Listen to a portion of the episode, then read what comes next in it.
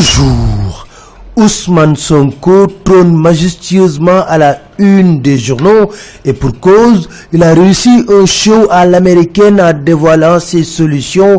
Écrit là, Sonko livre ses solutions, note le quotidien. Des solutions qualifiées d'inédites par enquête pour déclarer sa candidature de manière officielle. La tribune nous dit, Sonko a également dévoilé ses batteries.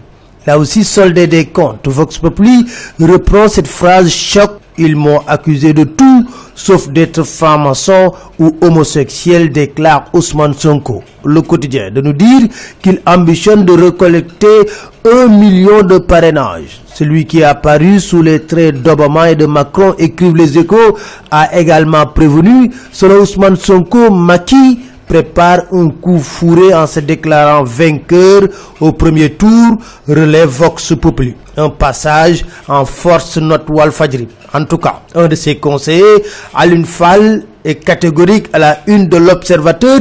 Il n'y aura pas de second tour en 2019, déclare-t-il. Mamadou Lamine Diallo, qui accorde une interview à Dakar Time, est d'avis qu'il faut arrêter Macky Sall. En tout cas, ce dernier, écrit Al-Fajri, met la pression sur les directeurs généraux, les patrons d'agences et de services invités à aller au charbon pour la collecte des parrainages. Le soleil nous dit, Maki a nommé 15 délégués régionaux. L'évidence fait remarquer que les apéristes de la première heure ont été mis à la poubelle. Désormais, Notez que c'est Birahim Sek qui est aux commandes du Forum civil. Vox Populi nous dit il a été élu à Salé à l'unanimité après le désistement de Maître Félix Sow. Les dissidents réunis à Thiès ont créé le Forum citoyen avec à sa tête Dr Binet Ndiaye, de quoi faire écrire à enquête le Forum civil vole en éclat. Source A de révéler à l'origine Binet Ndiaye et Aliou Sall. Le Forum civil